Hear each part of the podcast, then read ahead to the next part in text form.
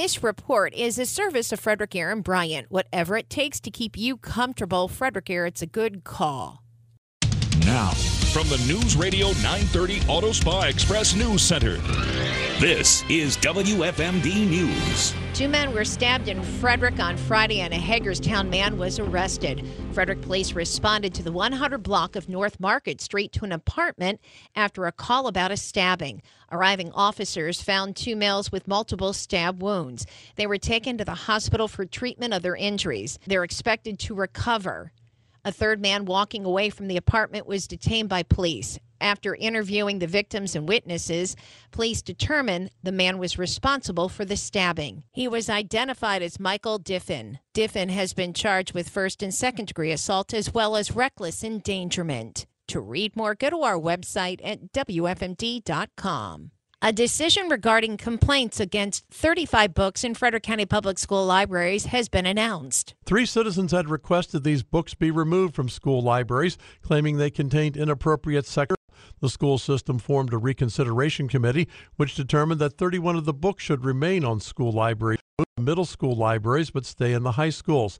And one book entitled Triangles, a novel by Hopkins, be removed.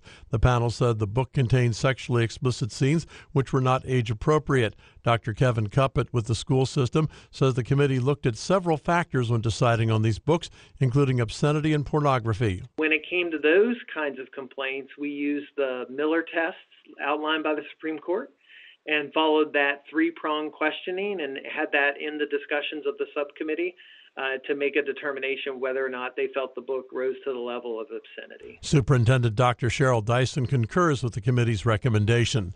Kevin McManus, WFMD News.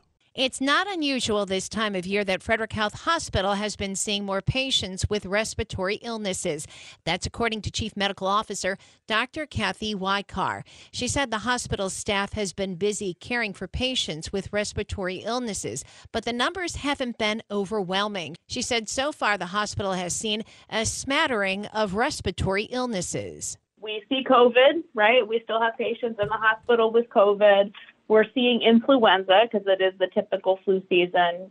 We are seeing RSV. She said the staff also has seen patients with pneumonia, along with some typical viral respiratory illnesses. So for the person without health issues, maybe they just kind of can weather it at home, you know, take a few days off and take it easy. But for individuals who may have underlying health issues such as COPD, so chronic obstructive pulmonary disease, or asthma, you know, those types of illnesses can get them into trouble. She added, to protect yourself, it's important to get vaccinated against the flu, COVID, and RSV. To read more on local stories, go to WFMD.com. I'm Diana Gibson on Mid-Maryland's News Radio Center, 930 WFMD.